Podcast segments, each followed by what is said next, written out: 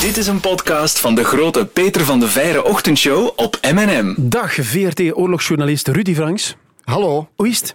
Uh, ça va, ça va, ja. Ja. Dagen, ja. Welkom bij 22 minuten stomme vragen. Hoe goed ben je in stomme vragen? Heel goed, denk ik. Want ik moet er vaak op antwoorden. Ja, krijg je veel stomme vragen over? Nee, er zijn geen stomme vragen. Dat is nu, dat is nu net. Je moet alleen proberen moeilijke vragen tot uh, stomme vragen te herleiden. Oké, die Ja. pakken we mee.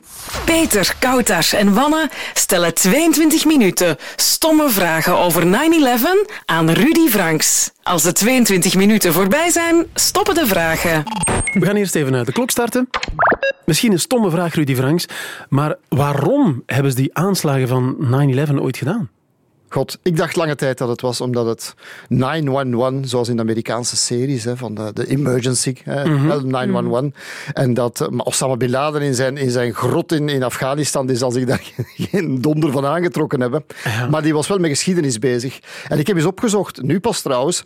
En op 11 september 1683, vreselijk lang geleden, zijn de Turken, de moslims, het, dat toen al overal de oorlog aan het winnen was, zijn voor de eerste keer verslagen bij de poorten van Wenen. En ja, je lacht, ik zie het. Maar dat was een heel belangrijke datum voor hen, de grootste nederlaag. Want sindsdien hebben ze 300 jaar lang elke oorlog verloren. Maar allee. Osama Bin Laden, denk ik, wou in de geschiedenisboeken van de moslims komen als zijnde met mij niet meer. Maar dat is nooit bevestigd, toch, of Ja. wel? Nee, nee, Nee. nee, nee, Maar ik denk dat het waar is. Want ik heb hem later veel horen praten over... Even niet zelf persoonlijk, jammer genoeg, maar in, in zijn, zijn speechje over Andalus.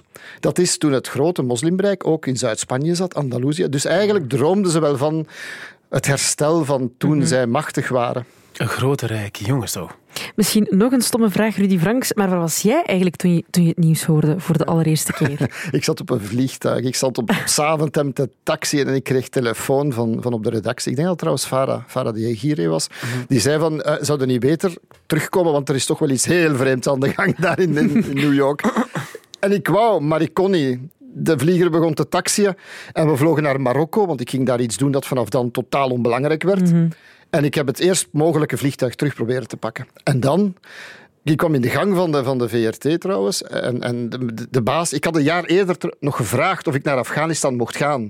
Omdat ik dacht van, ja, Al-Qaeda zat daar, een, tra- een trainingskamp. Dat leek me wel interessant. En dat was een raar land met die Taliban. En de baas zei toen, ja, vergeet de oorlogen. Dat is een goede reden voor. Namelijk, mensen willen dat vergeten. Daar is niks aan te zien. Oh, jong. En toen ik toen in de gang kwam, Ja. Toen zei hij, hoe komt het dat je hier nog staat en niet ginder Dat was de grote baas van de VRT, of van, van de... Ja, van de nieuws. nieuwsdienst. En la- ik maar, maar iedereen mag het weten. En later van de VRT ook. Ah, Leo. Leo eh, Hellemans. Leo, ja. Ja, kijk eens aan. Zeg. Ik hoop dat hem niet luistert. Zal Trouwens. vergeten zijn. Oh, dat is wanneer, dat mag gezegd worden over Leo. Ja, misschien eh, een stomme vraag, wat, wat heel veel jonge mensen zich afvragen. Waarom hebben ze dat gedaan? Waarom ga je dan al die vliegtuigen tegen torens laten vliegen? Waarom? Wraak. Wraak en vernedering. Dat is wat Osama Bin Laden en die terroristen eigenlijk dreef en drijft. Wraak en een gevoel van vernedering. En wij kunnen nooit winnen met wapens. We hebben geen vliegtuigen, eigen jachtvliegtuigen, bommenwerpers. Dus wij zullen hun middelen gebruiken om te treffen, om ze hard te treffen. In het hart van de vijand, wat hun grote vijand was. Want ze noemden dat de grote Satan. Beetje in- in religieuze gezwollen taal. De grote Satan. We gaan ze daar treffen. En de hele theorie van Osama Bin Laden wordt vaak vergeten is... We, want ze gaan wraak nemen, dat weten we. Ze gaan terugslaan. En dan lokken we ze naar hier, in de bergen van Afghanistan, het moeras. En daar gaan we ze verslagen.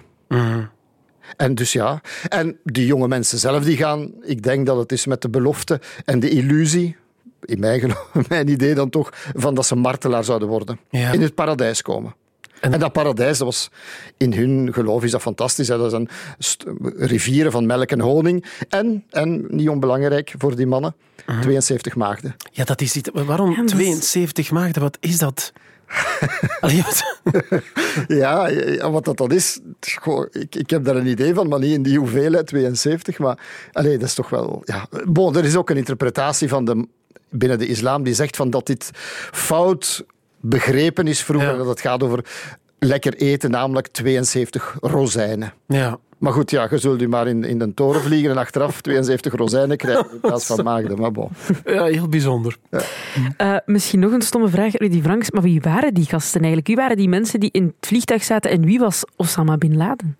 Die gasten in het vliegtuig, ja, dat waren de volgelingen. Hè. Dat waren eigenlijk geen, geen pummels uit de bergen. Hè. Die, die studeerden, een aantal ervan. Like Mohammed Atta, een van de beroemdste, beruchtste, zeg maar, zat in Duitsland.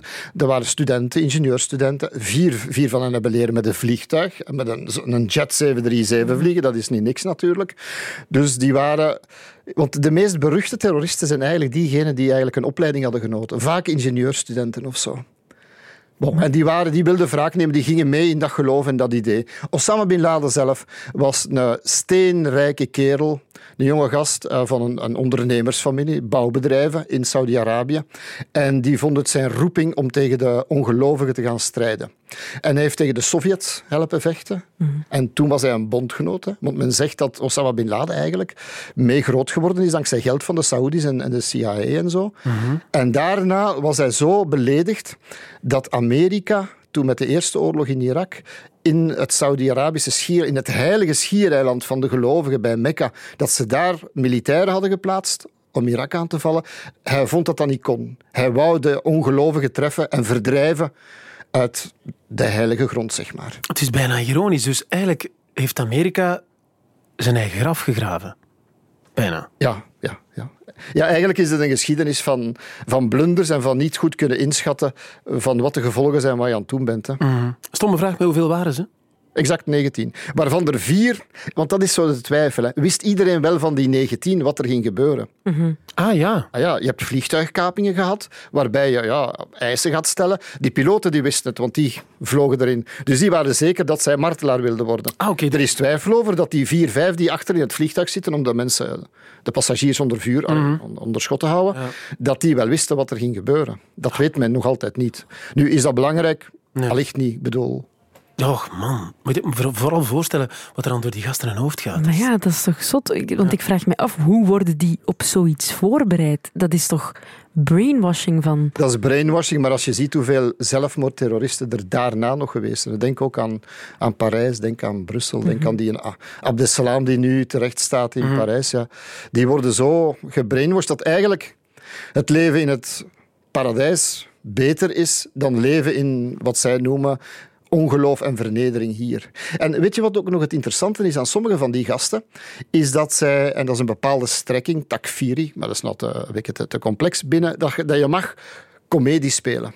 Je moet doen alsof je want anders word je, als je daar binnenkomt met ik wil een aanslag plegen met een lange baard, dan gaan ze Ja, een ja, vliegtuig geven.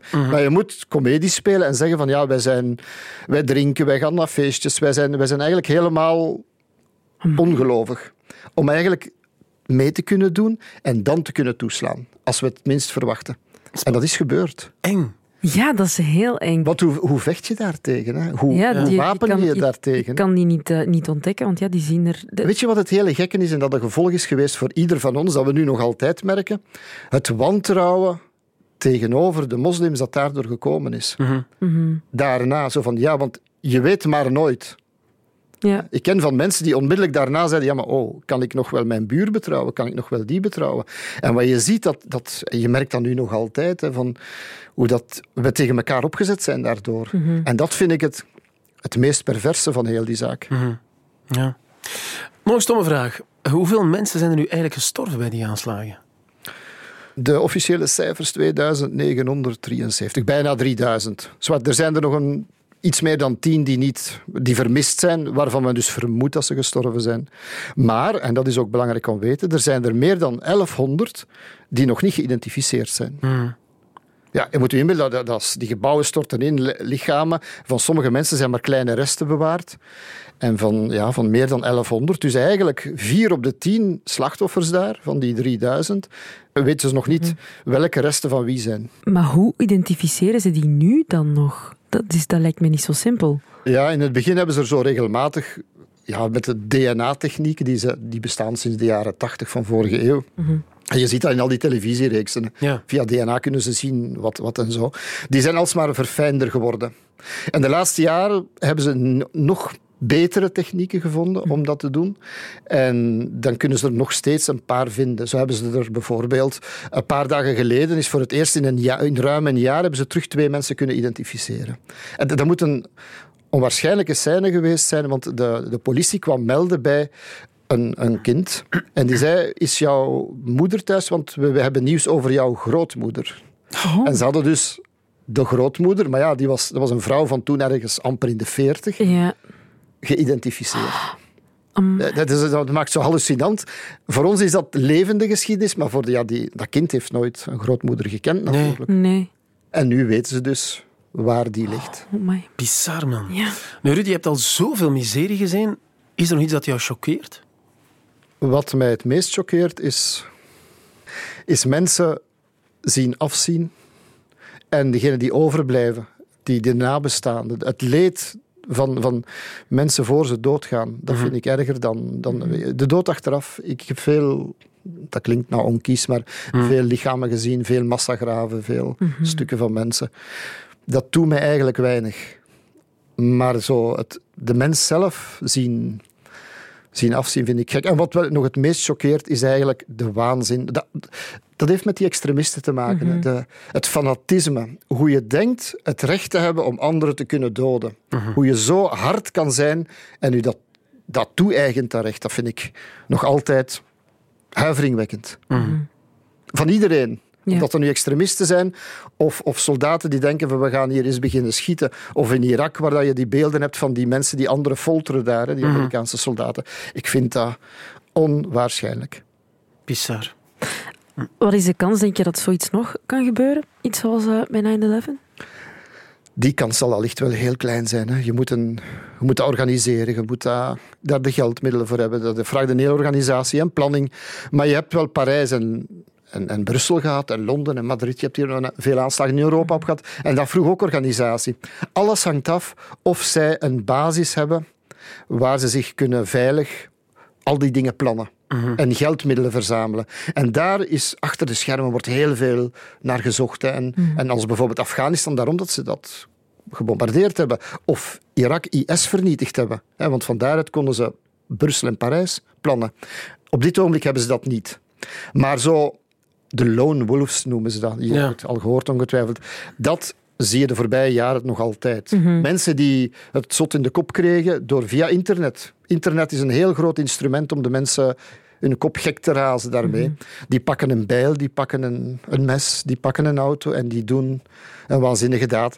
Dat gaat over één, twee of drie slachtoffers. Heel erg, maar dat gaat niet over 3000 Nee. mensen. Ja. Ja, het is 3000, onwaarschijnlijk. Ja. Hoe zeker ben je nu zelf dat het toch geen opgezet spel was?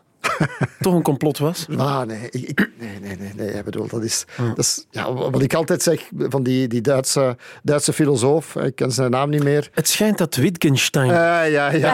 Oh, een had, nee, nee, maar, dat- nee, nee, je moet even kaderen. Want je had het gezegd in de Ja, show. ja. En iemand had het via de app van M&M doorgestuurd. Vandaar, Voilà. ik help je- jou gewoon. Wat je niet kan weten, daar, niet. moet je over zwijgen. Dus vandaar, dat is, dat is zo. Nee, ik bedoel, ik heb, ik heb al gekken mee tegengekomen in, de wereld. Antivaxers, mensen die geloven dat 5G gevaarlijk is, die de meest waanzinnige theorieën. En toch is er nog altijd een klein beetje twijfel, uiteraard. Uiteraard. Ja. Want er zijn in de geschiedenis dingen die achteraf bleken die ongelooflijke complotten waren. Denk aan de Reichstag van Hitler en zo. Hè. Of denk aan, er is een oorlog in, om Cuba begonnen door Amerika honderd en meer jaar geleden, die ze zelf hebben uitgelokt.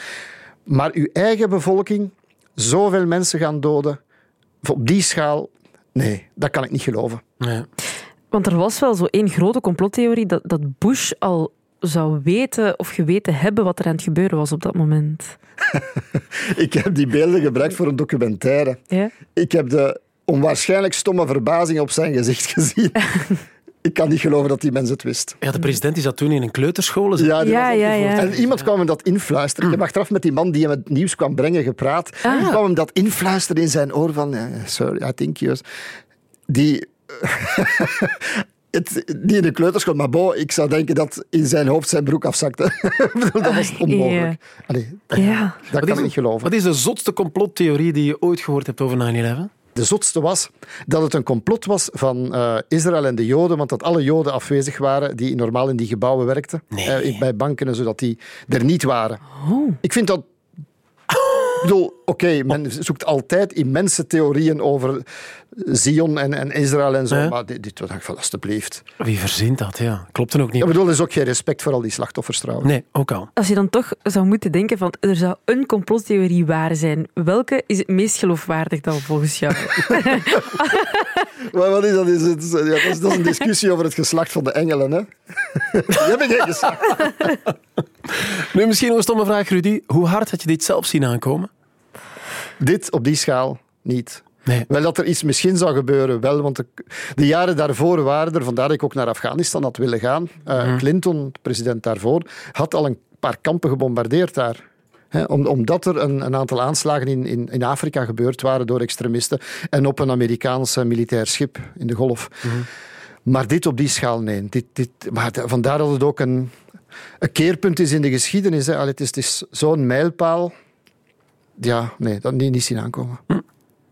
We zijn nu twintig jaar later. Wat is de situatie nu? Zijn er dingen opgelost? Allee, hoe, hoe moeten we dat nu op grote nee, schaal nee, bekijken? nee, ik, Goh, ik, ik, ik vind dat heel fascinerend om de geschiedenis te bekijken zo, die zo, zo voorbij gaat. Hè. Mhm. En dan zie je dat het verschil met toen is eigenlijk quasi niks. Afghanistan is terug in handen van de Taliban, Mhm. nu. Hè, dus die, die ze toen verdreven hebben. Het verschil met toen is dat toen Amerika de grootste supermacht en de enige was ter wereld, die elke overal angst inboezemde. En dat nu elke extremist en jihadi denkt van we kunnen die gemakkelijk verslagen. Dat is, dus wat is er veranderd? Is dat, dat wij en zij verzwakt zijn. Behalve dus de, de jihadis die niet natuurlijk. Hè. Die, die moeten nu wel... Goh, ik heb nogal gezegd, ik denk dat die daarna, sinds wat de Taliban nu doet in Afghanistan, dat die overal ter wereld een feestje vieren met fruitsap. Iets heel geks. Ik denk dat vandaag er eens in de krant stond, ik weet niet wie het zei, omdat je nu over supermachten bezig bent, dat we in al die tijd, ik weet niet of er iets mee te maken heeft, stomme vraag, maar dat we China aan het vergeten zijn qua supermacht. En dat is het gevolg ook. Toen was Amerika de enige. Nu heb je zoveel mogelijk. Allee, China is de nieuwe grote supermacht, economisch, militair. Ehm, Rusland eh, speelt ons parten in Syrië. Je hebt de nucleaire wapens van Iran misschien die eraan komen. Cybercriminaliteit. Al die dingen zijn. En de wereld is niet meer controleerbaar door de Amerikanen. En toen was dat wel nog zo. En ze hebben het zelf verkwanseld. Hè. Ja. Dat is het gevolg van 9-11.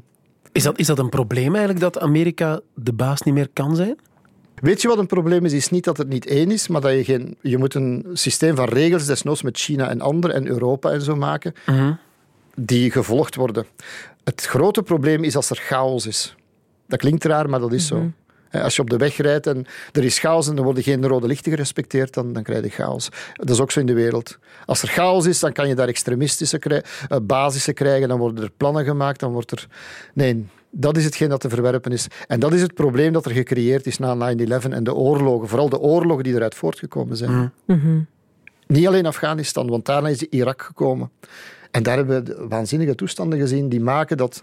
Zijn wij nog geloofwaardig in grote delen van de, van de wereld?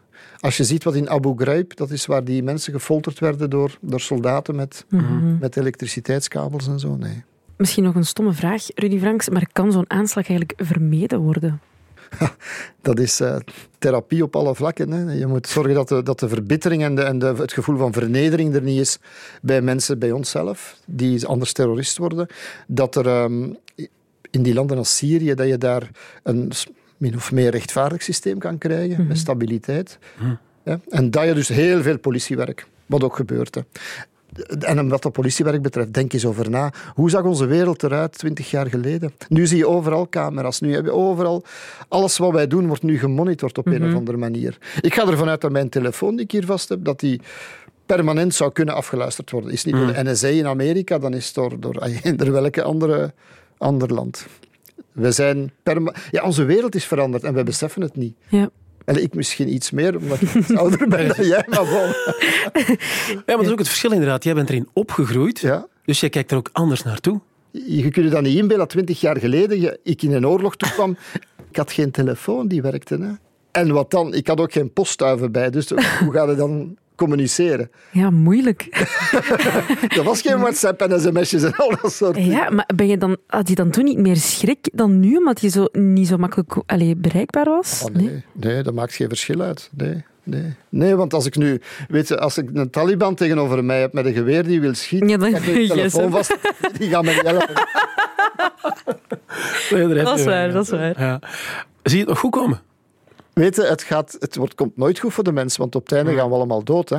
Maar daartussen, Oh, ja, maar ja, daar- daartussenin zie ik het wel zitten hè, en moeten we gewoon toch van maken. Wat is ja, dat, is waar. Allee, Dat is waar. ja. Tussenin zie ik het wel zitten. Die ga ik echt onthouden. Zou je zelf nog het vliegtuig nemen op 11 september? Je hebt het 20 jaar geleden al gedaan, maar... Absoluut, absoluut. Het is jammer dat ik moet werken, want anders zou ik graag morgen op vakantie vertrekken. Met het vliegtuig. No worries, nee. Toch niet, nee. Heeft 9-11 bij jou persoonlijk iets veranderd? Ja, eigenlijk is mijn leven dan in een definitieve plooi gekomen om... Eigenlijk sindsdien heb ik alleen maar oorlogen gedaan. Is dat goed of slecht, dat weet ik niet. Maar sindsdien, ik, ik ben in een, een roes gekomen van een stroomversnelling van oorlogen die nooit gestopt zijn. Dat zegt iets over de wereld en dat zegt iets ja, over hoe het gegaan is voor mij. Daarvoor moest ik nog andere dingen doen, zoals de paaseierenworp en zo voor de redactie en, en de files in Brussel. Sindsdien heb ik alleen nog maar oorlog gedaan. Zijn nog paaseieren gedaan. Ene keer. Ik kwam terug van een oorlog en, en- en kort daarna moest ik... Ik, was, en ik moet zeggen, dat was frustrerend, Peter. Ik vind het prachtig zo. Van, dat, je, dat je, ja, soort, eh, Eh, Ik was zo pissed off dat ik gevraagd heb aan de cameraman om achter in een kippenhok de hele tijd achter kippen aan te rennen en dat te filmen. Van, van, Ze kunnen mij gestolen worden. De Kijk, paaseieren. dedication zeg je daartegen. Maar kijk, eh, wat als je dan geen oorlogsjournalist was geweest, wat had hij dan wel gedaan? Of gewoon een journalist? Ja, alleszins niemand die de, de, de kippen ging filmen. nee.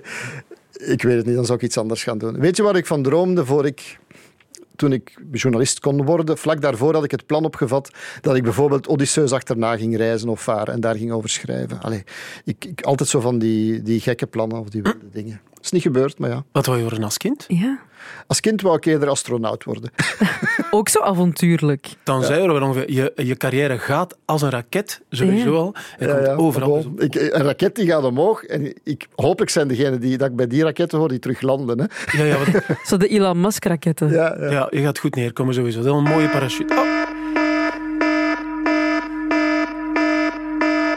We zijn klaar, dankjewel Rudy Franks. Graag gedaan. Zin gekregen in meer podcasts van M&M? Check mnm.be.